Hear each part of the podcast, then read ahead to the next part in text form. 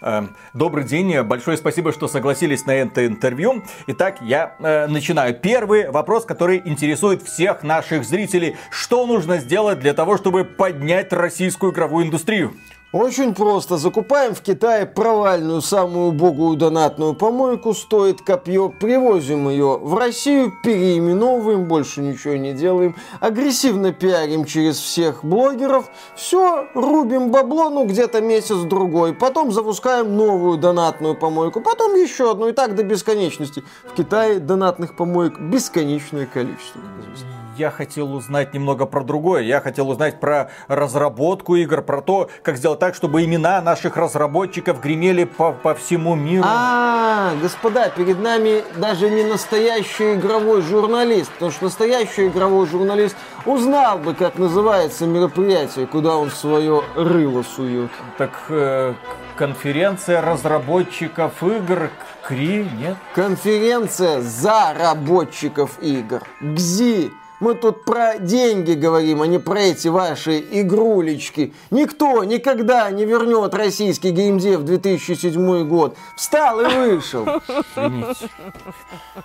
Да, господа, комментировать такое только портить. А, кстати, Дарья, следующий острый вопрос. Как поднять бабла? Ну, для этого надо кое-что разработать. Ну, разумеется, не игру. Разумеется, не мне вам говорить, что надо разработать. О, Антон, вы вернулись. А что без чемодана? Шучу, шучу. Сейчас дам, все будет. Приветствую вас, дорогие друзья. Большое спасибо, что подключились. И сегодня мы с вами поговорим за российский игровой рынок. И за русский игровой рынок, потому что внезапно оказалось, что это совершенно разные понятия. Есть компании, которые остались в России, которые проводят определенную политику и продвигают вполне определенные игры. А есть русские игровые компании, которые, извините, волею судеб, оказались заперты за периметром. Так сказать, ну, то есть они дислоцируются где-нибудь там в Венгрии, на Кипре, в Лондоне и так далее, и так далее. И вот мы рассмотрим, как эти компании в принципе работают и как они в принципе планируют зарабатывать деньги. Это очень интересно, потому что нас, увы, заперли конкретно в периметре. Теперь мы имеем дело конкретно с компанией Lesta Games, конкретно с Astrum Entertainment и конкретно с ВК. Ну, естественно, есть еще организация ИРИ, которая распределяет государственные бюджеты и продвигает развивает те или другие идеи. Этого мы тоже коснемся, потому что, как мне кажется, это имеет огромное значение для того, чтобы люди в курсе были, что существует два принципиально разных мира. Но для начала коснемся немного другой темы, и тема эта называется «Донатные помойки». Донатные помойки, вы их все прекрасно знаете, они широко представлены особенно на мобильном рынке. И почему они так называются? А вполне понятно, потому что эти игры тебе не предлагают геймплей. А если предлагают какой-то геймплей, то он такой простой, такой примитивный. И кажется, ты его где-то 100 тысяч раз до этого видел. Речь, конечно же, идет о разнообразных казуалках, типа там три в ряд, найди какой-нибудь предмет, раскрась что-нибудь и прочих активностях. Ну, одним из таких классических примеров донатной помойки является знаменитая игра Raid Shadow Legends. И термин игра я здесь использую очень условно, потому что, да, как говорил Виталик, в этих проектах максимально примитивная механика, которая ограничивается буквально несколькими действиями. А чтобы получать в этих играх результат, тебе желательно, очень сильно желательно много-много донатить на бумаге в эти проекты можно играть без доната, но если ты попытаешься играть в них без доната, ты мгновенно упрешься во всякие там гриндволы, ну то есть моменты, которые не пройти без жуткого гринда. Ты внезапно поймешь, что даже если ты будешь играть в эту игру каждый, ну играть, запускать эту игру каждый день, чтобы выполнять какие-то примитивные ежедневные испытания, ты не получишь внятного результата в течение очень и очень долгого долгого времени. В общем, вся механика в этой игре настроена на то, чтобы ты донатил. Ну, не только Raid Shadow Legends, ну, есть еще знаменитые викинги, есть и другие Warpass, игры. В общем, у нас есть прекраснейшие такие вот игры, которые создавались такими компаниями, как Plarium, Playrix Майтона. Кстати, все три компании ушли с российского и белорусского рынка, сказали, что они не имеют никакого отношения к этим регионам и дальше там продолжают зарабатывать. Но зарабатывают они предсказуемым образом. Дело в том, что у каждого человека с точки зрения мобильного разработчика есть определенная ценность. Как вы думаете, сколько вы стоите в глазах мобильного разработчика? Ну, например, вы можете стоить полдоллара, можете стоить доллар. Если доллар с половиной, то это прям очень дорого. И, соответственно, каждый человек, который приходит в игру, что значит стоимость? Это значит, что столько денег потратили на привлечение одного конкретного человека. Допустим, стоимость человека 50 центов. Соответственно, чтобы хорошо заработать, хорошо заработать, вам нужно, чтобы этот человек потратил хотя бы 1 доллар. Ну, то есть, совсем кажется для этого человека незначительная сумма. Но так это механизм и работает. Вы думаете, почему эти игры обладают нарочито примитивной механикой и быстро выдыхаются? Потому что этим играм не интересно, чтобы игрок задержался подольше. Им интересно, чтобы игрок скачал игру, задонатил сразу какую-нибудь сумму, там уже не принципиально, и задонатив доллар, а если 2 доллара, то это уже колоссальная прибыль. То есть он донатит, допустим, доллар, это уже 100% прибыли. Донатит 2 доллара, это уже 300% прибыли. А за 300% прибыли вы сами знаете, что капиталист вам сделает. То есть, когда привлечение клиента у него стоит одну сумму, а зарабатывает он в 4 раза больше. Нифига себе. А если можно заработать еще больше? А если можно заработать еще больше? Проблема казуальных игр для глобального игрового рынка заключается в том, что они взращивают как раз таки таких вот игровых дизайнеров. Игровой дизайнер на мобильном рынке это не тот человек, который продумывает механики. Что это такое? Что? Возможно, есть такие люди, которые искренне приходят в игровую индустрию, устраиваются в какую-нибудь компанию типа Майтона или Playrix и думают, ну сейчас, вот, вот с моим приходом все изменится. Но Хороший геймдизайнер в понятии мобильных разработчиков это тот, который приносит много денег. Если твоя игра зарабатывает 4x, 5x, 7x, 10x, ну, относительно стоимости конкретного человека, то ты хороший геймдизайнер. А если твоя игра просто увлекательная, это никому не надо. В сети хватает историй от людей, которые приходили в студии, что делали мобильные игры и на, начинали пытаться в геймдизайн. И внезапно для себя выясняли, что в геймдизайн в этих студиях не пытаются. Нет, в этих студиях заняты только темой монетизации. А что если мы так сделаем? А что если так? А что если вот на время лутбоксы, что-то у нас еще лутбоксы на время, ну и так далее и тому подобное. И вот смотрите, Смотрите, что делают эти компании для того, чтобы простимулировать человека потратить тот самый заветный доллар. А еще лучше 2 доллара. Никто не говорит о каких-то заоблачных суммах. Этого им вполне достаточно. И здесь вкатываются всевозможные способы манипуляции. Ты заходишь, тебе приветственный какой-то бонус. Ты этот бонус быстро растрачиваешь в игре, но тебе говорят, слушай, у нас 600% скидка, и ты можешь купить ресурсов в два раза больше приветственного бонуса за каких-то там там 2 доллара. Причем, Виталик, скидка действует только сейчас, в течение пары часов, пока ты вот новенький. Через, 600, да, да, да, да, да, да, да, через два часа игра уже не будет считать тебя новеньким, и скидка в 600% перестанет действовать, и ты заплатишь не 2 доллара, а уже 5 долларов. А вот смотри, заплатив эти 2 доллара сейчас, ты получишь офигенный стартер-пак, который тебе позволит позволит в этой игре, в которой ты, вероятно, даже еще не разобрал, ну как, в которую ты, вероятно, даже еще не вкатился.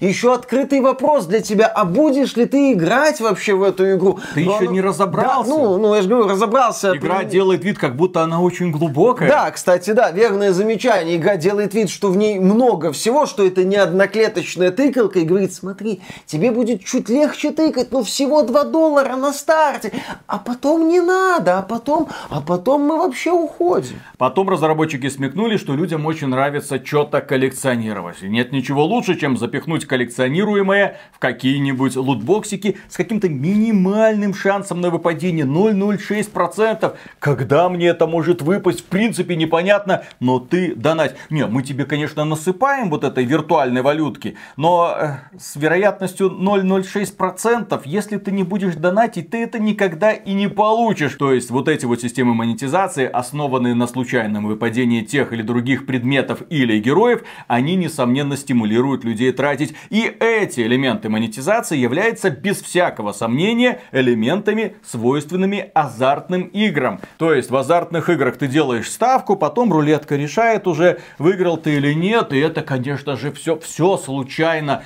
А здесь то же самое. Почему там это азартная игра, а здесь это не азартная? А, как говорят некоторые специалисты по исследованию лутбоксов, это потому, что в лутбоксах содержатся вещи, которые не имеют реальной ценности. И действительно, потому что ставя в казино, ты все-таки имеешь призрачный шанс, небольшой, но все-таки имеешь выиграть деньги. А здесь тебе дарят какую-нибудь красивую картинку или какую-нибудь трехмерную куколку. Да, себестоимость которой зачастую стучит случится одно.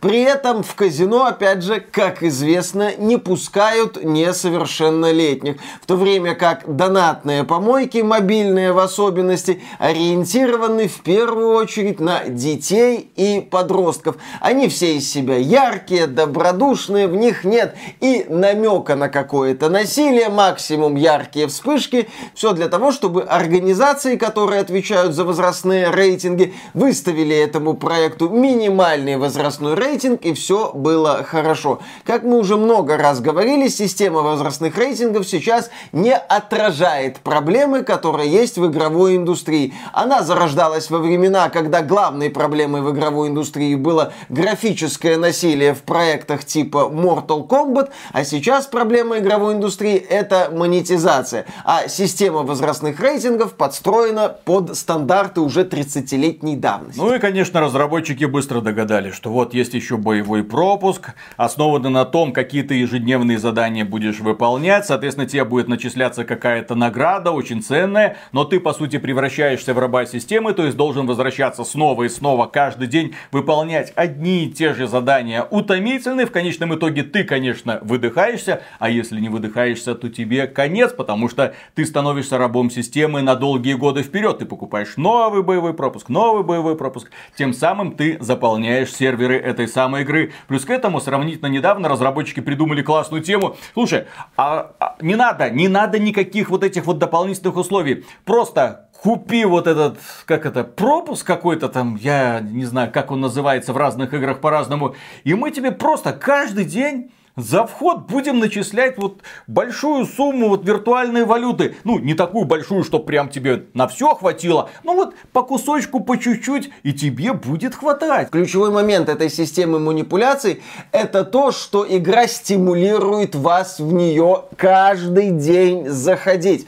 То есть вы в нее зашли и уже думаете, а может что-то сделать, а может куда-то пойти, а может еще задонатить. И вот смотрите, дорогие друзья, допустим, стоимость игрока игрока для данной игровой компании 1 доллар. И вот приветственный бонус он получает, потом видит скидку 600% тратит, то есть он уже заработал для компании кучу денег. После этого идет боевой пропуск сезонный. То есть каждый сезон его нужно обновлять. После этого идет месячный какой-то билет, пропуск или как он там называется, когда ты просто за сам факт своего входа в эту самую игру зарабатываешь какую-то небольшую часть виртуальной валюты, радуешься этому естественно. И вот внезапно прибыль данной конкретной игровой компании это уже не 300% и даже не 1000%. Это уже 10 тысяч процентов, блин, чистой прибыли. Ну понятно, там еще есть расходы расходы там на сотрудников. Да кто этих сотрудников считает? Потому что эти сотрудники, естественно, работают не на то, чтобы игру делать, они работают на то, чтобы контент какой-то генерить, естественно, косметический, для того, чтобы стимулировать людей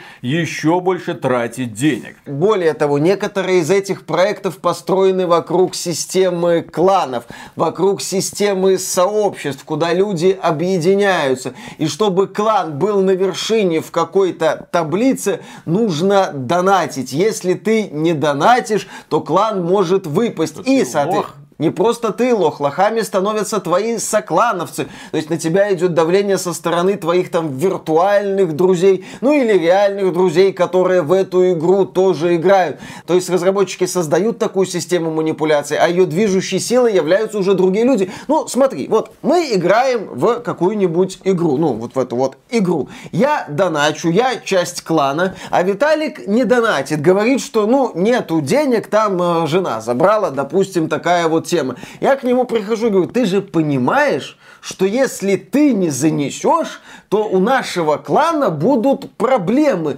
Ты чё как не этот? Ну мы-то люди, допустим, взрослые. А если это школьники? И вот реальное давление начинается на человека психологически. И хуже того то, что вот этот принцип мобильных донатных помоек, он постепенно начинает завоевывать и другие игры. Проблема-то в том, что другие игровые компании смотрят на то, сколько зарабатывают эти условные 3 ребят, вот эти там кланы какие-то, викинги.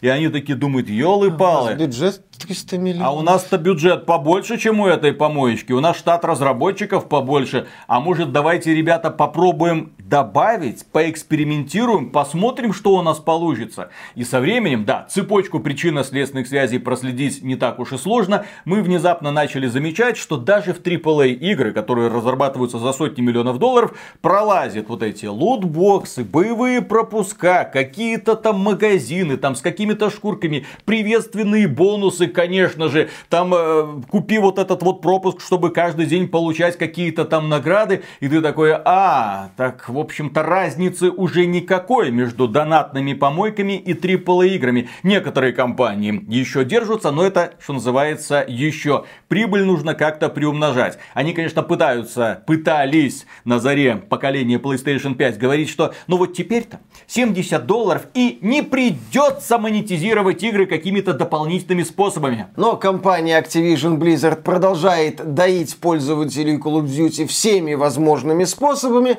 Компания Electronic Arts, естественно, не отказывается от своей этой системы карточек и лутбоксов ныне уже в проекте Football Club. В общем, все идет хорошо. Если мы видим сегодня мультиплеерный проект от крупной компании, от мелкой студии, то первый вопрос, который возникает, ну, один из первых, что там будет по монетизации и будет ли она адекватной? Да, есть примеры адекватных монетизаций, ну, Warframe, я знаю, Fortnite можно в качестве примера адекватной монетизации привести, хотя там есть тоже элементы манипуляции, типа обновляемого магазина. Ну, когда ассортимент магазина меняется через определенное время, если ты видишь какую-то шкурку, э, тебе червячок начинает подсказывать, ну, слушай, исчезнет, когда вернется, исчезнет же, так что ты подумай, ты подумай. Но в Fortnite это адекватно, потому что у Fortnite есть руководитель. Компании Epic Games руководит Тим Свини. Человек очень специфический, но в некоторых моментах видно понимающий правила. Да, 49% акций Epic Games принадлежит китайскому медиаконгломерату Tencent,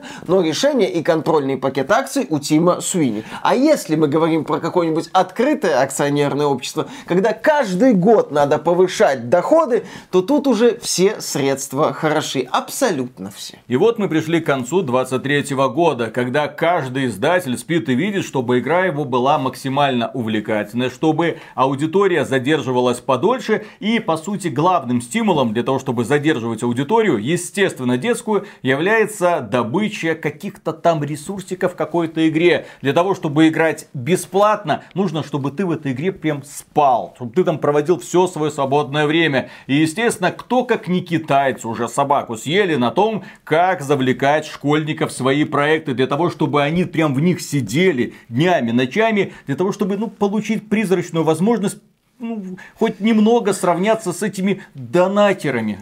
Да, китайский игровой рынок, который обособленно развивался, он очень специфический. Китай долгое время был очень бедной страной, о премиальном гейминге там речи не шло, и, соответственно, игроделы поняли, что чтобы человек, э, ну, хоть как-то начал в твою игру играть, она должна быть на старте бесплатной. А напомните еще раз, что там капиталист делает за 300% прибыли, а за 10 тысяч процентов, а за 100 тысяч процентов прибыли прибыли. В итоге мы получили в Китае огромное количество компаний, у которых не просто мораль давно за дверью, которые думают, как приумножить, как еще, нам мало, нам нужно больше, давайте, давайте, давайте. И по сути, единственным, единственным сдерживающим фактором на пути всего этого прогресса стало китайское правительство. Китайское правительство годами пыталось работать с китайскими же игровыми компаниями. Они вводили ограничения, чтобы люди не так много играли, чтобы школьники играли там буквально час-два там в сутки,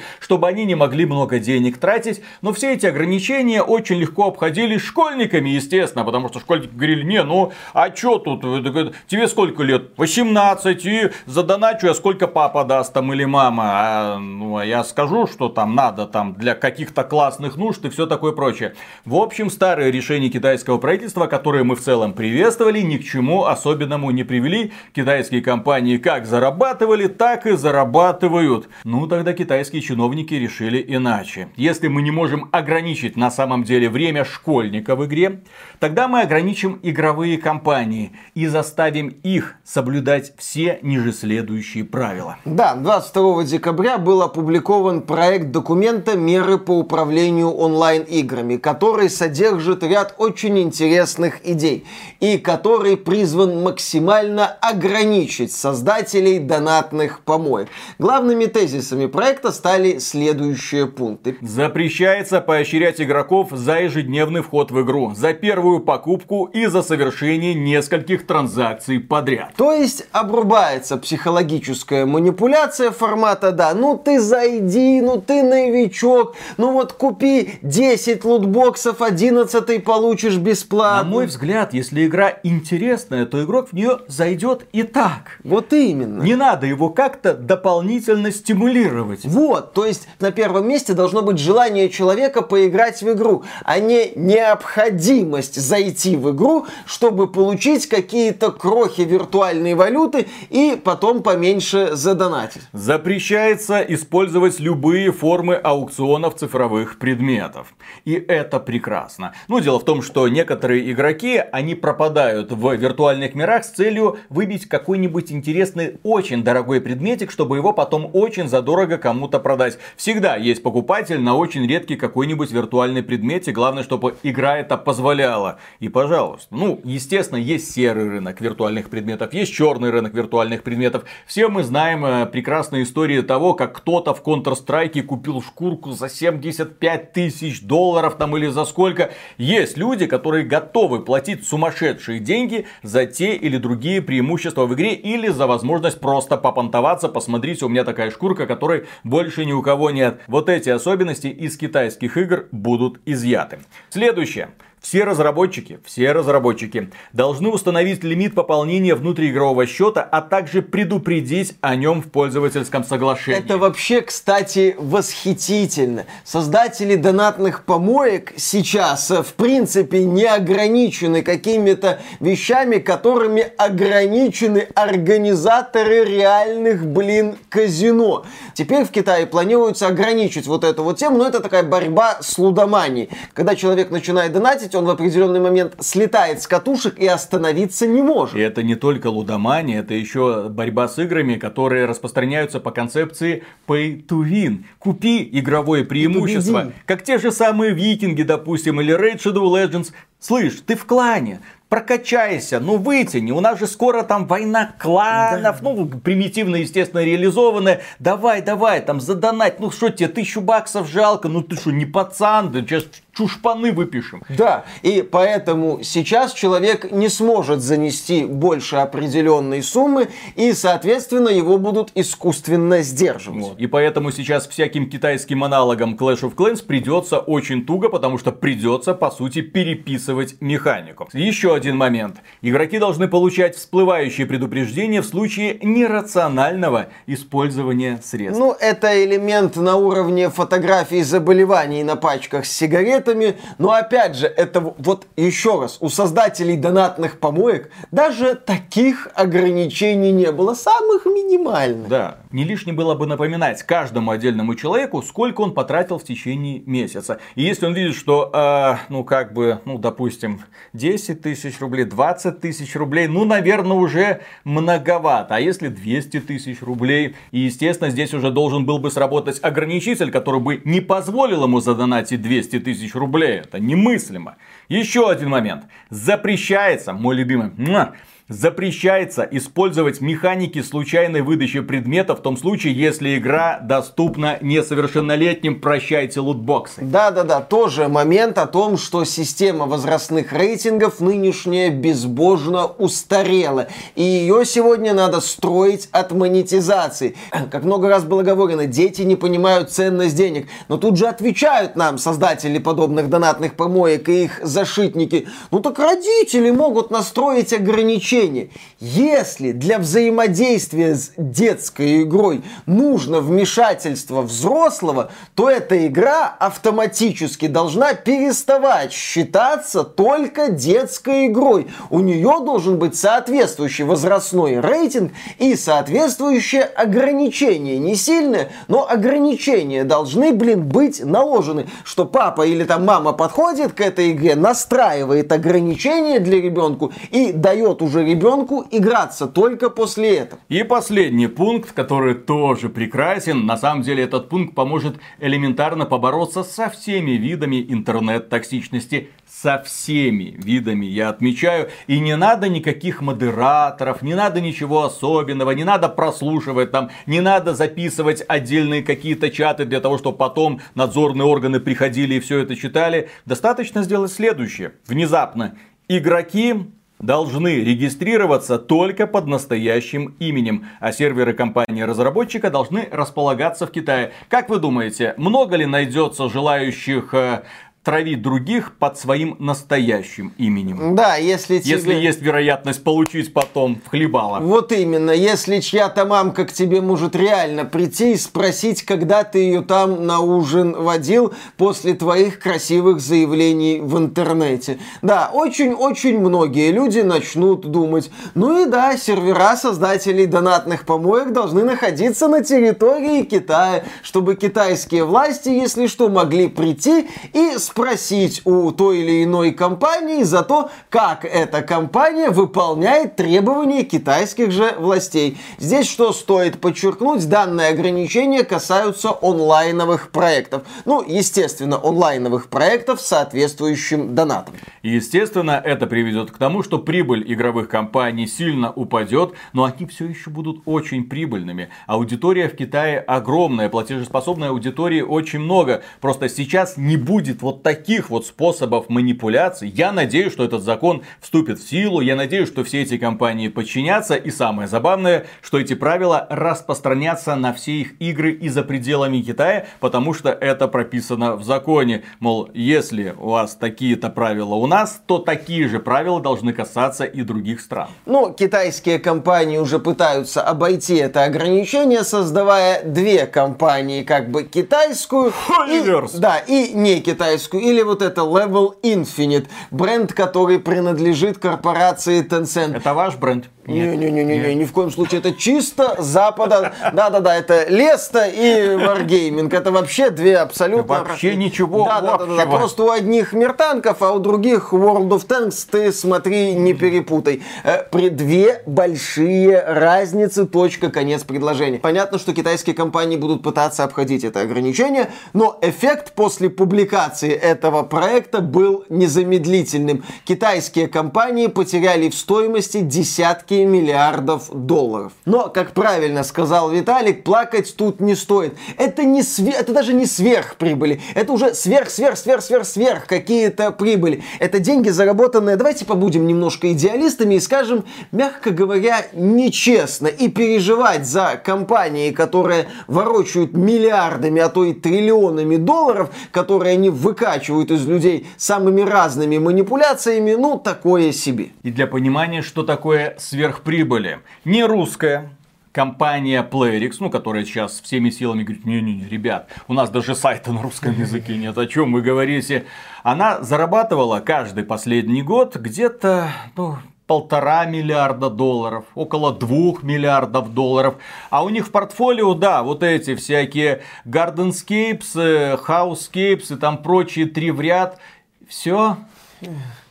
Очень ценные игры, очень ценные разработчики. Интересно, мир заметит, если завтра серверы PlayRix отключатся нахрен, и все эти игры исчезнут из библиотеки пользователей. Ну, три с половиной домохозяйки определенно поплачут, а потом найдут еще какие-нибудь три в ряд и перейдут туда. Мы говорим про такие сверхприбыли и про такие компании. То же самое касается и Майтоны, нашей дорогой издатель The Day Before, которая паразитирует на рынке казуальных игрушечек и прекрасно себя чувствует. У нее нее тоже с прибылью все хорошо, сотни миллионов долларов каждый год капают в карман двух якутских братьев, но не готовцевых, извините. То же самое с компанией Plarium, ну, Raid Shadow Legends, ищите меня в рейде, там викинги и прочее. Засирали рекламой весь Рунет в свое время, потом такие, ой, ребята, учет мы уходим, все, все слишком токсично стало. Ну и да, и там они зарабатывают, да, все те же сотни миллионов, если, опять же, не миллиарды долларов. Если завтра вся эта срань исчезнет, кто-нибудь заметит, а это одни из самых прибыльных игровых компаний. И, естественно, я приветствую решение китайского правительства, потому что оно касается в первую очередь вот таких вот гнилых контор, как Playrix, Майтона и Plarium. Ну и, естественно, некоторых других, потому что многие другие компании, которые взяли на вооружение монетизацию донатных помоек, тоже себя, в общем-то, неплохо чувствуют, но сейчас им придется несколько поумерить аппетиты. Ну а теперь возвращаемся на российский игровой рынок. Дело в том, что у нас как бы образовалось несколько параллельных вселенных. Есть российские игровые компании, которые официально представлены в России, а есть много-много-много русских игровых компаний, которые вынуждены находиться за рубежом для того, чтобы работать с иностранными партнерами в том числе, ну и для того, чтобы присутствовать в принципе на иностранных рынках. И не надо к таким компаниям как-то скептически относиться, потому что та же самая Mail.ru, ну в смысле MyGames, ой, простите, Astrum Entertainment, это компания, которая так распалась на две половинки и прекрасно себя чувствует и здесь, и там. Так вот, российские игровые компании, крупные российские игровые компании, давайте присмотримся к ним внимательнее. Что они делают? Мне плевать на то, как они там свои средства расходуют. Мне интересно, что они делают и как они, и если способствуют развитию российского игрового рынка. Ответ, конечно же, нет. Lesta Games Компания Леста, отделившись от Wargaming, сказала, ребята, мы будем поднимать, все будет хорошо, мы там инвестируем. И да, они анонсировали уже собственный магазин игрушечек, как он там называется? Бейс, что-то такое. Ну, короче. Да, ну, в общем, так сказать, мультимагазинное будущее. В условиях, когда рынок и так не самый большой, в условиях, когда надо искать лучшие компромиссы, объединять людей и пытаться выстроить свою какую-то систему, мы наблюдаем вот эту вот феодальную раздробленность, когда каждая компания начинает придумывать свой велосипед. У одних там свой магазин, у ВК Play свой магазин. И вот у Леста Games будет свой магазин, он называется Base. Ну, типа, basis belong ну, Типа база, да, но это аббревиатура, как она расшифровывается, я не знаю и не очень знать хочу.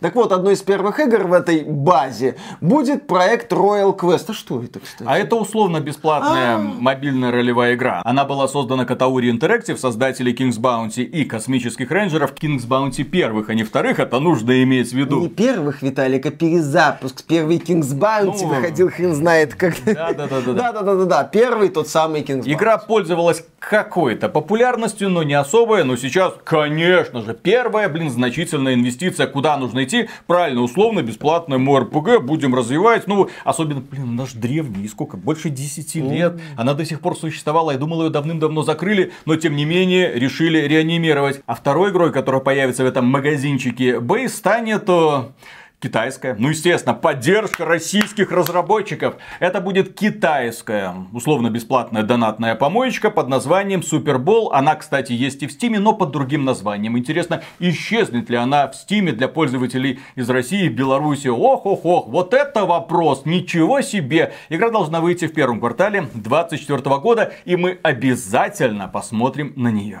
Это, кстати, что-то типа Rocket League. Ага. Еще один Rocket League. Вам Только... мало Rocket League, надо больше Rocket League. Rocket League от Леста, ну в смысле от китайцев. Ну в Rocket League-то донат адекватный. Насколько адекватный будет донат в этой китайской игре, я что-то сомневаюсь. То есть создатели мира танков, мира кораблей, первые инвестиции, это условно бесплатные донатные помойки. Прекрасные картины мы видим.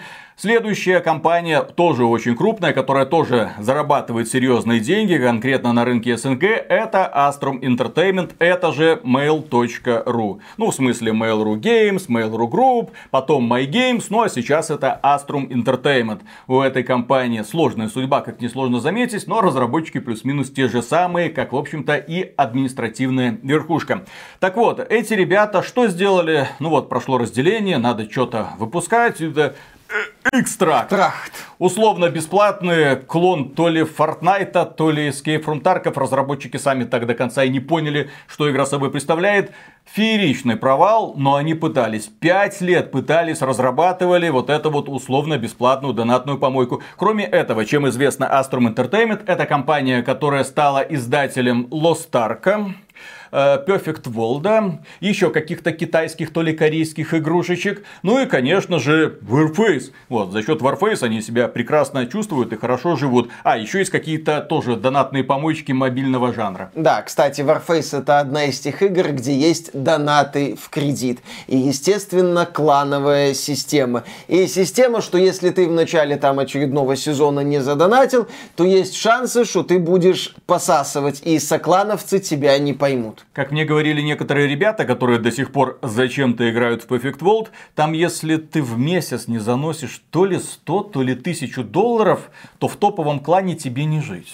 Ну, тебя просто вот, вот, вот, вот как-то такие вот истории я слышал. Поправьте, дорогие друзья, в комментариях, если я говорю неправду. Ну, в общем, такими вот продуктиками, продуктиками занимается компания Astrum Entertainment. Направление развития ее бизнеса предугадать несложно. Ну и смотрите, две, это, это безусловно, это конкретно российские игровые компании, Крупные. юридически закрепленные в России, которые сказали, мы будем поднимать российскую игровую индустрию. И первое, что они делают, это даже не свои игры издают и распространяют. Это вот заключение контрактов э, с азиатскими партнерами для того, чтобы их игры здесь зарабатывали деньги на российских пользователях. А ну, естественно, если... белорусских, да. СНГ и все такое прочее. Да, а если вот этот вот закон об ограничениях на китайском рынке будет принят, то китайские компании, как отмечают аналитики, станут очень сговорчивые в плане выхода своих проектов за пределами Китая. Ну там вот это вот вот юридически разделение, да. потом это... А игра... это не мы, а это, это Astrum да, Entertainment, да, да, да, вот это, это Леста. Да, это вообще издает Astrum Entertainment. Разработкой занимается компания, юридически закрепленная за пределами Китая.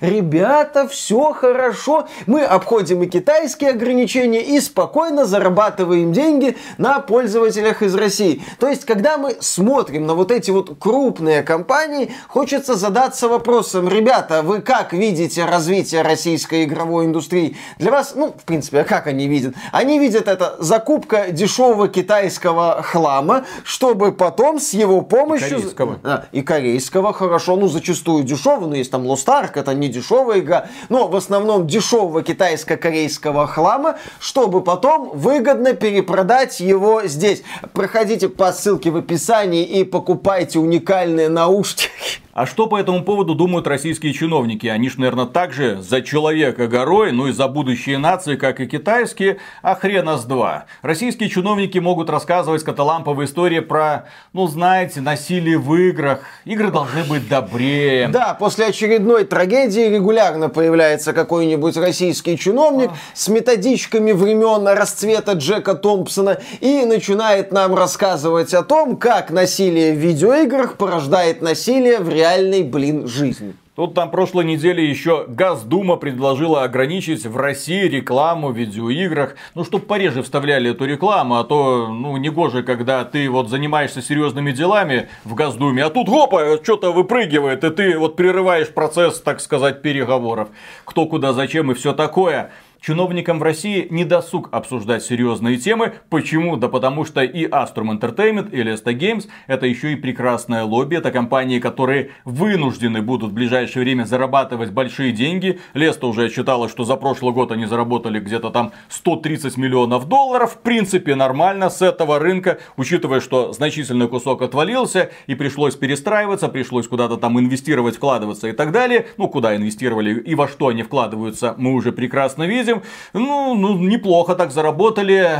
Наверное, следующей игрой будет какая-нибудь крутая, одиночная, там, э, клевая. Они да, же что-то там... я сильно сомневаюсь. А в это время а в это время, как я уже сказал, вот есть российская игровая индустрия, которая по сути сдает сдает рынок китайским и корейским компаниям. Это при том, что в России находится огромное количество талантливых игровых студий, которых, естественно, никто не замечает. А что вы нам нормальные деньги заработаете? Да никогда вы нам в жизни не заработаете. Слава богу, есть еще ВК Play. Вот есть магазин, куда можно прийти, где можно издавать свои игры. Но, к сожалению, если сравнивать с продажей в ВК Play и в Steam, то там разница не на один порядок, к сожалению. Возможно, пока, ну, ну по крайней мере, есть какая-то база. Вот угу вот это реально база. То есть сюда можно прийти российским разработчикам. Э, я не знаю, как там работает система рекомендаций и работает ли она вообще, и работает ли над системой рекомендаций хоть кто-то. Но, тем не менее, это есть, слава богу. Вот хорошо, что VK Play существует, и для российских пользователей есть возможность прийти, там картой мир заплатить и забрать желаемое. Но за периметром есть огромное число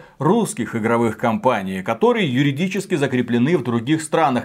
И Неплохо было бы посмотреть, чем они занимаются в это время. Да, про Playrix, Майтону и Плариум мы уже рассказали. А теперь коснемся других игровых студий. Ну, давайте поговорим про русские игровые компании, хотя там на самом деле уже интернациональная сборная. Например, All Cat Games. Как бы мы ни относились к их ролевым играм, на мой взгляд, слишком загонные, слишком душные, слишком забагованные слишком, поначалу. Слишком, да, да, да, да, да. Слишком длинные, слишком перегруженные разнообразными механиками. Тем не менее, менее, у них есть аудитория, и они выпускают масштабные ролевые игры под сотню часов прохождения. Вот недавно Warhammer 40 Rock Trader, который мне лично не зашел, но тем не менее, там люди, которые проходят, говорят, ну, 130 часов, 130 часов ролевая игра, как тебе такое, Larian, а?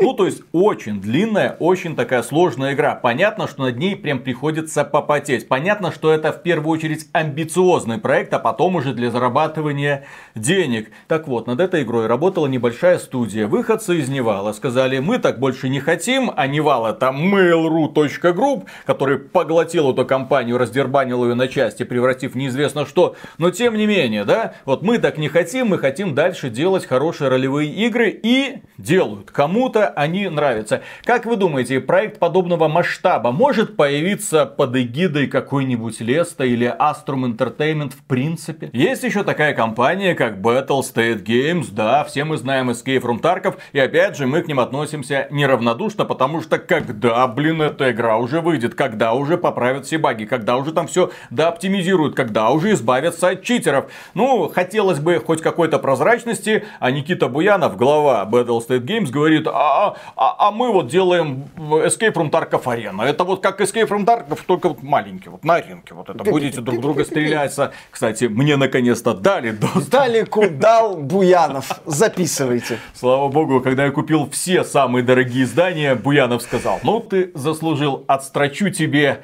ранний доступ. Не насоса... Э, в общем, это окупил доступ, да. Да, но Escape from Tarkov до сих пор это уникальная игра. Она не следует никаким трендам, она появилась вопреки, она собрала огромную преданную базу поклонников, которые также ворчат, блин, да когда там что, но тем не менее, когда они пытаются уйти в какую-нибудь другую игру, они там не находят от отдушины. Ну вот, э, Astrum Entertainment, э, экстракт вот у них получился и все. Нет, фанаты Escape from Tarkov никогда в этот экстракт не пойдут. А сейчас, пожалуйста, Escape from Tarkov Arena супер хардкорный клон Counter-Strike, где в принципе никаких обозначений, где ты элементарно можешь вальнуть свою команду просто потому, что не разобрался, пацаны, свои, чужие, как вас отличить, везде какие-то одинаковые серенькие человечки, ой, прости, брат, и все такое. Но, тем не менее, аудитория есть. Людям нравится хардкор, людям нравится внимание к деталям, людям нравится ганпорно, когда ты каждую пушечку там можешь покрутить. И еще один вопрос. Lesta Games или Astrum Entertainment могут дать в принципе зеленый свет необычному творческому продукту, аналогов которому на рынке не существует. Или там эффективные менеджеры, которые боятся рисков и в лучшем случае вот экстракт. Еще одна русская компания Гайдин Entertainment, War Thunder. Ну и казалось бы, ну вот есть там Wargaming, есть вот War Thunder. Плюс-минус одно и то же. Просто танчики они более аркадные, а War Thunder все идет там по секретным документам, которые периодически сливаются им на форумы. Но тем не менее, ребята, которые работают в War Thunder, они инвестируют в создание других игр. И первую ласточку их инвестиций мы прекрасно видели в 23 году. Пожалуйста, Atomic Heart, которую тоже создавали ребята, которые не имеют никакого отношения к ВК, Аструму и, естественно, к Лесте. Ну, то есть, это ребята, которые собрались, которые пытались что-то сделать. И единственными людьми, которые их заметили и поддержали, стали ребята из Гайдин Entertainment. Ну, впоследствии их поддержали Tencent и Gem Capital. Там было несколько таких крупных инвесторов. Ну да, студия... Но без этой ранней инвестиции не было бы игры, вот. блин. Ну да, компания Gaijin Entertainment уже в рамках разовых акций пытается выходить из зоны комфорта, говоря модным языком. Помимо этого, они проинвестировали еще один продукт, Edge of Water, который должен выйти в начале 2024 года. Мы про него еще ничего не знаем. Выглядит он в рамках трейлера, по крайней мере, весьма интересно. Посмотрим, по крайней мере, я надеюсь, получше будет, чем Skull and Bones, который компания Ubisoft разрабатывала последние 10 лет. Ну, то есть вот, я вижу, то есть ребята зарабатывают деньги плюс-минус так же, как э, создатели World of Tanks но они эти деньги не замораживают в банках, они эти деньги пускают на развитие игровой индустрии. Развитие игровой индустрии это значит не только развитие своей игровой компании, это в том числе возможность дать надежду, дать финансирование другим игровым студиям, которые мыслят не совсем как ты, потому что это очень важно, когда на рынке существует много разных игр, а не только, блин, долбанный Warface и Мир танков. Да, развитие игровой индустрии это не только и не столько про приумножение капитала, это не только про увеличение показателей показателей прибыли год от года от донатных помоек, как своих, так и локализованных китайских. Это еще и вера в какие-то другие студии. Кроме этого, условно русской игровой компании можно назвать и Saber Interactive. Они, конечно, всеми силами отбиваются, говорят, ребят, мы американцы, у нас там много разных офисов, но учитывая, что дела последнее время идут не очень хорошо. От многих проектов приходится отворачиваться. Многих людей приходится увольнять в иностранных офисах, естественно. Потому что главной движущей и производственной силой Saber Interactive является конкретно российский офис. Который, насколько я знаю, сейчас по бумажкам активно переписывается для того, чтобы, опять же, не иметь никакого отношения. Но, тем не менее, кто такие Saber Interactive? Это ребята, которые до последнего времени себя показывали как прекрасные производственники. Они работали, правда, по чужим лицензиям, но тем не менее создавали иногда очень плохие продукты, особенно на ранних этапах своего становления, но потом им очень повезло вовремя подхватить проект Madrunner, который потом превратился в SnowRunner, а скоро превратится в Expeditions. Ну, в 24 году, в начале 24 года этот проект выйдет. Это вот на самом деле что-то уникальное, необычное, аналогов которому нигде нет. Ну и плюс к этому они продолжают работать по лицензиям. У них есть прекрасный World War Z, который неожиданно для всех хорошо продался, после чего они хорошо продались холдингу Embracer Group. Ну а сейчас разрабатывают Warhammer 40 Space Marine 2. Игру, к сожалению, не успевают выпустить в первом квартале 2024 года, потому что много технических проблем, но я надеюсь, их все исправят к сентябрю 2024 года, когда игра заявлена к выходу. Ну то есть вот, ребята делают большие одиночные, иногда кооперативные, но все-таки интересные, увлекательные проекты. Ребята работают. Как, вот тут еще один вопрос, да? Как вы думаете, Astrum Entertainment или Lesta Games вот на такое в принципе способны? А у них, кстати, людей это до хрена работает. Вот способны Astrum Entertainment или Lesta Games Где выкупить питерский офис Saber Interactive и начать его развивать Я как команду, которая делает одиночный. Я не вижу амбиций. Проблема-то в том, что когда мы говорим про российские игровые студии, не русские, российские игровые студии, у них только одно желание, которое с амбициями не имеет ничего общего. Это желание поднять бабла максимально быстро. Вот у нас есть азиатские партнеры, там Китай, Корея, приходите к нам, мы с вами будем делиться деньгами, у вас вроде игра хорошая, вот, а мы сами вот пукс, ренька, экстракт, и все, извините. Можем, да. да, ну и посмотрим, что у них там дальше получится. Ну, естественно, есть еще ИРИ, Институт развития интернета, который вот за все хорошее против всего плохого. Те самые ребята, которые вложили 500 миллионов рублей в становление игры под названием Смута, которая должна выйти 26 февраля 2024 года. Желаем разработчикам Смуты всего хорошего, чтобы игра состоялась, чтобы она вышла, чтобы озвучка этой игры, которая создавалась в том числе при помощи профессиональных актеров, чуть ли не буквальная цитата, э, была убедительной. Ири в том числе финансирует другие проекты. А я вот только одного не понимаю. А зачем нужна Ири, особенно для создания игр, которые пропитаны, ну, таким вот российским колоритом, так сказать, русским духом? Есть прекрасный пример одного небольшого но очень качественного издателя под названием Hype Train, который является издателем большого количества качественных игрушечек. Например, таких как Edge. Ну, борода, бородушка. Ну, если это не наш колорит, то тогда что это? Кроме этого, черная книга. Не путать с черной Библией. Очень качественное и очень атмосферное приключение, правда, с элементами ККИ, которые там нафиг не надо. Но все равно, если мы говорим про сюжет персонажей и презентацию, то черная книга это один из лучших российских проектов в принципе. Кроме этого, издательство Hype Train поддерживает других русских разработчиков. Пожалуйста, это и Void Train появился, и Quasimorph, и Stone Sharp, который до сих пор находится в раннем доступе, но очень интересно, что из этого получится. Да, некоторые из этих проектов внешне такие себе пиксельные, рогалики, там темные, фэнтези, там РПГ и все такое прочее, но они увлекательны. Они в свое время, когда выходили, сумели произвести эффект, и эти игры неплохо продаются без всякой поддержки со стороны государства. Если говорить о том, какие мы видим шаги по развитию российской игровой индустрии, то я ожидаю появления в России именно российского аналога какого-нибудь небольшого издательства. Ну, типа там Devolver Digital, типа того же Hype Train, то есть чтобы это было именно в России и работало это конкретно на российские игры. Это издательство не обязано быть независимым. Вот мы тут говорили про эти крупные компании. У тех же западных компаний есть вот теперь, опять же, модно в формате индульгенции вот это вот подразделение, которое ищет талантливых инди-разработчиков. У Electronic Arts это EA Originals, у Take-Two это Private Division. Почему бы Лести, почему бы Астрому не организовать подобное вот подразделение, которое будет заниматься поиском талантливых студий? Да, Виталик, ты правильно на это реагируешь, потому что их развитие игровой индустрии это, это как больше хапнуть денег. Впрочем, первый мини-шажок в этом направлении. Ну, хорошо, так сказать. Активное лежание в направлении mm-hmm. к мечте. Давай так. Э, компании VK Play, Astrum Entertainment и Априори объявили о создании Prototype Indie, экспертной и нетворкинговой площадки для поддержки российских инди-разработчиков. Prototype Indie будет проводить регулярные офлайн и онлайн мероприятия. На них специалисты расскажут об инвестициях, позиционировании проектов и доведении их до релиза. Эксперты будут ежедневно работать с авторами, возможность подать заявку на менторинг проектов и участие в игровых презентациях в ближайшее время появится на сайте Prototype.ru.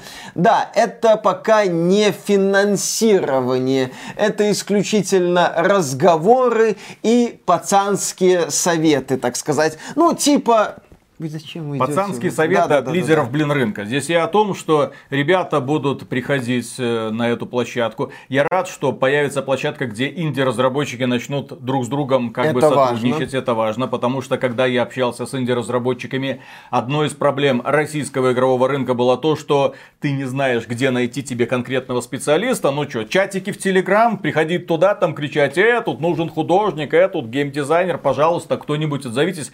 Нет единой какой-то базы база, где можно было бы просмотреть, кто над каким проектом работает, куда можно вписаться или какого специалиста откуда-то вытянуть, к сожалению Будет ли это чем-то похожим? Очень сильно сомневаюсь. То есть нужен российский LinkedIn. Кто это делает? Никто это не делает. А вот э, система, когда, вот смотрите, ребята, э, мы вам будем рассказывать, э, как и куда игры направлять. Ну, вопрос, кто это будет делать? У меня всегда вопрос, а кто это будет ну, делать? Astrum Те самые ребята, которые экстракты себя выдавливали 5 лет. Те самые ребята, которые что, развивали Warface успешно. Пацаны, фри-то-плей, топчик, блин, лутбоксы засуньте в игру в каком формате это будет проходить. Потому что главной проблемой, главной претензией многих разработчиков, которые ходили на разнообразные российские семинары, сейчас же этих семинаров, блин, э, очень много, естественно, появляется, было то, что тебя не учат игры делать, тебя учат на играх зарабатывать. Как игры делать, да про... Ребята, да скопируйте что-то механику, да оно же что то такого. Ну, из позитивного, по крайней мере, есть фраза участия в игровых презентациях. Может быть, да, какие-то инди-разработчики доберутся добраться до каких, кстати, игровых презентаций? А до каких игровых издателей, понимаешь? Я бы хорошо воспринял эту инициативу, если бы VK Play или там Astrum Entertainment заявили о том, что организуют мини-издательство, как ты и говорил, для того, чтобы отслеживать и выхватывать вовремя перспективных инди-разработчиков, чтобы потом продюсировать их проекты. Ну, ребят, приходите по базарим. А так, да, это может все скатиться к банальной малаховщине, вот именно что, ребят, приходите по базарим. Или что-нибудь типа Greenlight на платформе VK Play. Именно платформа, куда инди-разработчики заносят свои, свои проекты. проекты. Да. За эти проекты будут голосовать пользователи, а VK Play, ну раз уж ввязался в это дело, будет финансировать такие проекты, которые привлекли максимальное внимание со стороны аудитории. Ну, что там не подсказывает, такого тоже не будет, да? И вот, возвращаясь к теме запретов в Китае, различных методов монетизации и в целом вот этой войны с донатными помойками. Аналитики, естественно, обсуждают различные варианты, и есть такой оптимистичный вариант будущего китайской игровой индустрии. Поскольку на китайские компании будут наложены сильные ограничения, они все равно будут вынуждены куда-то эти деньги вкладывать, и вкладывать они деньги будут в том числе в одиночные проекты. И вот этот оптимистичный сценарий подразумевает развитие в Китае игр, которые призваны дать тебе какое-то приключение, а не высасывать из тебя все деньги, которые в твоем кошельке появляются. И здесь, что мне кажется ключевое, вот этот оптимистичный сценарий, он стал возможен, в принципе, он стал обсуждаем только после того, как вот в этот вот лес или в это болото донатных помоек пришел лесник с топором, ну или я не знаю, какой-нибудь злой дядя, дядя с напалмом, да. Винни-Пух. Винни-Пух, да, с напалмом. И начал все это, у пятачка не было ружья, но был огнемет. И вот они начали это все именно что сжигать, именно что валить. Другого сценария я не вижу. Ни одна компания, сколько-нибудь крупная, не будет вкладывать столько, сотни миллионов долларов в какие-то крутые проекты, целенаправленно отказываясь от донатных помоек. Когда компания может сделать сделать какую-нибудь говноигру, где пользователь, потративший 1 доллар, уже приносит прибыль, не будет от этого в здравом уме отказываться. Здесь возможны только ограничения. Здесь возможно только законодательные запреты, когда создатели этих донатных помоек конкретно ограничивают, когда их берут и поворачивают в определенную сторону, потому что сами они в эту сторону никогда не пойдут. Им это нахрен не надо. У них есть рабочий бизнес, который приносит им колоссальную прибыль. Миллиарды. Да, миллиарды, благодаря чему руководители этих компаний могут себе выписывать какие-то космические премии и будут их выписывать. И пока к ним не придешь и не скажешь «нельзя», вот так нельзя, а вот так вот можно. Они не будут даже шевелиться. Еще раз, им это не надо. Я являюсь э, активным критиком донатных помоек во многом из-за того, что эти компании, которые их создают, убивают творческий потенциал порой целых наций. О чем я говорю? А дело в том, что они создают прекрасные рабочие места. Они забирают лучших специалистов, самых высокооплачиваемых специалистов, которые в итоге создают, да, те самые донатные помойки. И в итоге, когда люди спрашивают, э, а что это на Руси нет нормальных геймдизайнеров, а откуда им взяться?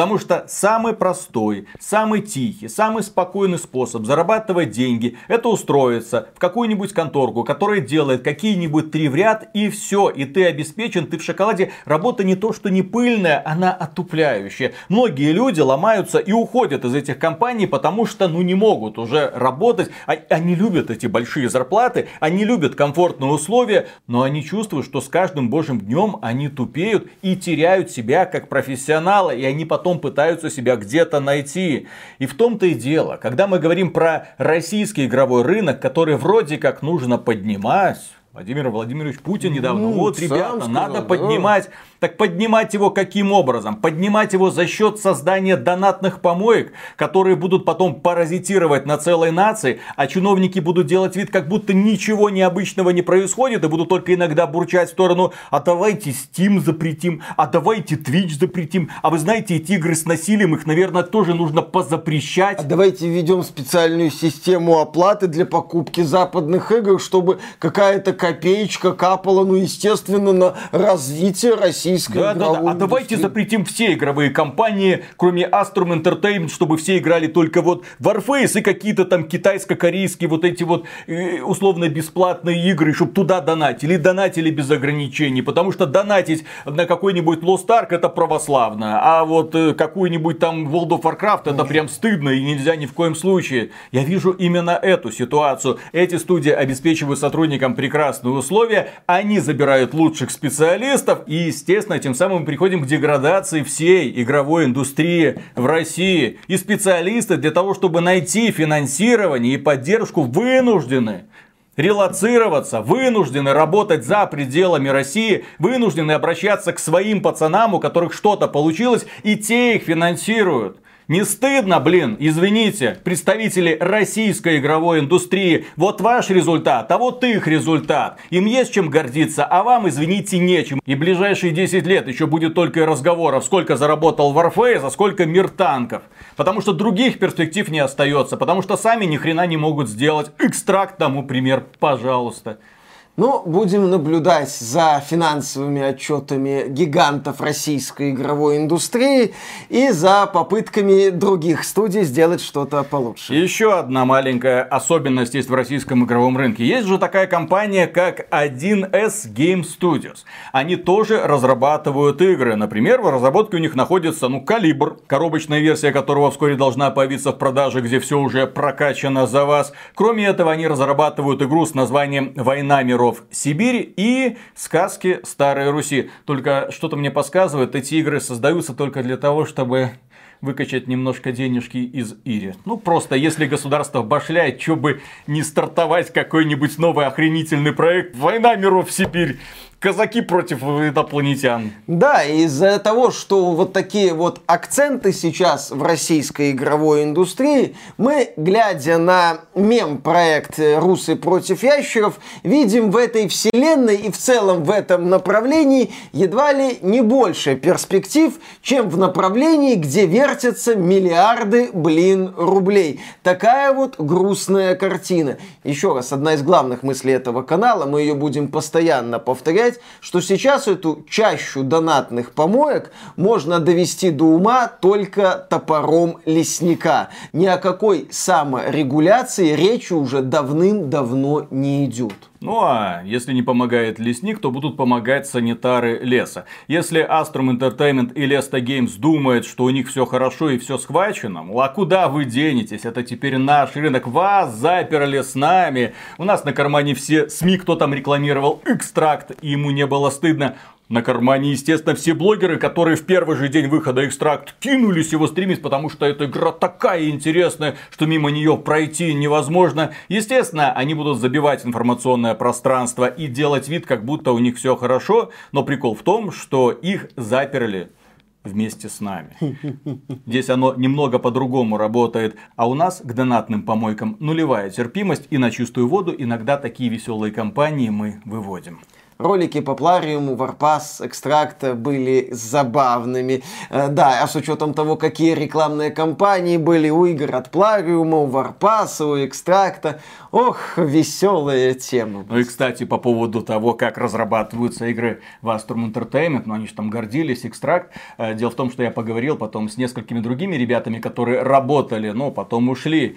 И мне понравилась одна цитата, которую я не могу не повторить. И она, по сути, касается многих других проектов, которые разрабатываются в недрах этих студий. Потому что, еще раз, глаза и уши у нас повсюду. Каждый день я приходил на работу и чувствовал, что делаю какую-то хуйню.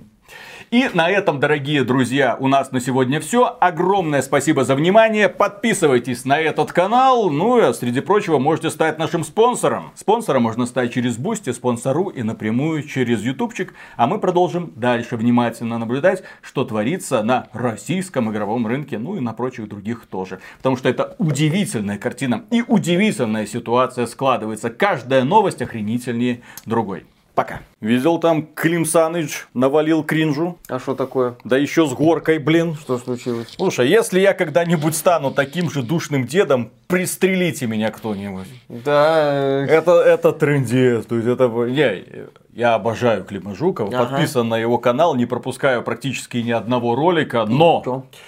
Э, он там начал рассказывать про э, слово пацана. Ага. И он докапывается там до каждой детали. То есть ты такой, ну, как бы впечатление от сериала свое и его, да. То есть ты такой смотришь, там кайфуешь, тебе все нравится, да. Вопросов не возникает, отличная актерская игра, Жора. Крыжовников бог и все такое, ага. да. То есть можно ему даже простить этот э, самый лучший день или как он. И там. Горько две штуки. Вот, Горько прекрасный фильм. Ой, ты, про... ты смотрел? Да. Ты смотрел Горько? Да. Ты хоть раз на нормальной свадьбе был? Ты вдрызг хоть раз напивался? Напивался, но не на свадьбе. Невесту похищал? Вот. Со свидетельницей зажигал. Ага, ну так что ты, что ты лезешь? Вот что ты, трэш, да? Что ты лезешь? Вот, блин, Действительно, тоже мне, блин, моральные ориентиры. Вот, Конечно, и да, Клим, моральные ориентиры. И Клим Саныч тоже так вот начинает, и наваливает, и наваливает, и на... Да, да разве мог пионер пойти там решиться на кражу? Ну, ты такой, ну... Внезапно в Советском Союзе были преступления, в общем-то. Ну, дело в том, что Клим Жуков, вероятно, не до конца а, понимает, в какой нищете тогда жили люди. И когда появляется возможность, просто дурной пример, во-первых, заразителен. Ну и, если что, я был примерным пионером, очень хорошим мальчиком, но поскольку у меня не было денег примерно ни на что, а в нашем книжном магазине тетки были такие, ну, отворачивались практически все время. Так вот книжечку так хопа и пошел читать какого-нибудь э, э, Герберта. Вот и все. А потом вернул? Нет, конечно, ну нафиг надо. Ну, вот. это я к тому, что тогда было вот такое время, когда не было денег ни на что. А в библиотеке книги все закончились. Приходилось, ну, вот это извините. Ну, не, не то, что приходилось, это как бы не, не оправдание ни в коем случае, но Нет. вот тогда вот эти нравственные ориентиры не работали. Ну, они полетели совсем. по известному да. месту после того, как начался дефицит, и, в принципе, поздний Советский Союз, это, как это есть хорошая фраза, лучшая реклама антисоветчины, это поздний Советский Союз. Да, Что-то да, такое. Да, Там да, как да, бы да. уже не самое простое время было с таким количеством проблем, что люди начинали вертеться как могли. Я просто помню то время, когда вот эта вот колбаска на Новый год, это был праздник, потому что да. чуть ли не единственный раз можно было мясо поесть, блин. Вот о таком вот бедном времени мы говорим. И ты ее не ела? Да, да, да, да, да, вот так вот, смак, вот смаковал, вот. да, да, да, да, да.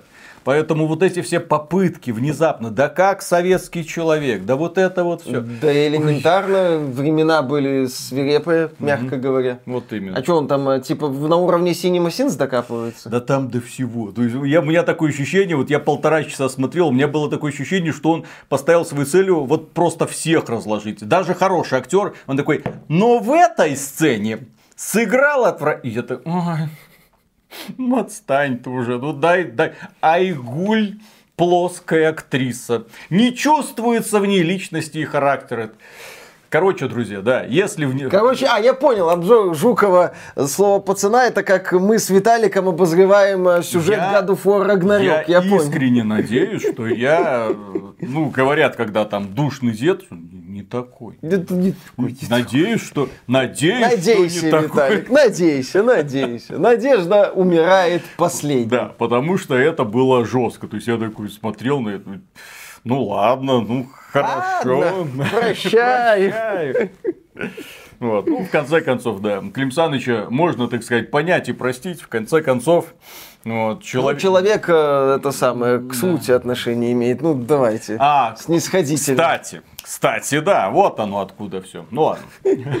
Хотя, подожди. Не, ну он чисто ролики Сериал и смута сделаны на одни и те же деньги, ну, имеется в виду Ири. Так что, по сути, должны были бы друг друга прикрывать, но нет, Ну, вот тут- черт его знает, как оно там бьется. Ну, не, не, не, не не донесли. Да. Если что, это один из немногих случаев, когда у меня жопа горит там с чужого мнения. То есть я такой... Как да- он да- посмел? Да, что ты докапываешь? Да что ты докапываешь? Остановись! Нет, вы должны были объяснить мотивацию. Так все понятно. Ну нет, надо было вот превратить 8-серийный сериал в 16-серийный, наверное. Да. Тогда бы было затянуто. Вот Логично. именно. Здесь же прикол в том, что слово пацана, он так круто смотрится, именно потому, что не затянут. Он такой бах, бах, Ну, бах, бах, бах. сезонов События- там события за событием, да. Таких вот небольших сериалов. Вот, и, Да. и для меня, бы, например, наоборот, было плюсом большим, что никто не, пытается тебе в психологию вот это вот показывать вот изнутри страдания, душевные метания. То есть, когда тебе просто, что называется, холодная база, чуть ли не как, ну, не документальный фильм, конечно, потому Ну, что это естественно. художественный, но вот именно факты, так сказать, разложить по фактам. Бэм-бэм-бэм-бэм. Ну ладно, это я уже как бы защищаю. Виталик начинает сраться с Клим Санычем за Да вообще, блин. Реакт, смотрите, реакт да, на нашем OnlyFans. Да, то на нашем OnlyFans эксклюзивный реакт на э, обзор Клима Саныча «Слова пацана». Подписывайтесь, все такое. Так, Поехали. ладно. А, кстати, вы обратили внимание, кто тут у нас? А он тут не просто так. Это да, наш зритель прислал такой офигеннейший подарок. Детализация Да, просто какая-то космическая, да. И, соответственно, Hellboy. Да. Вот с таким вот зарядом нужно идти рассказывать вам про ситуацию на российском игровом рынке и на китайском только, игровом да. рынке. Вот так вот. Ну, начинаем. Да. Раз, два, три.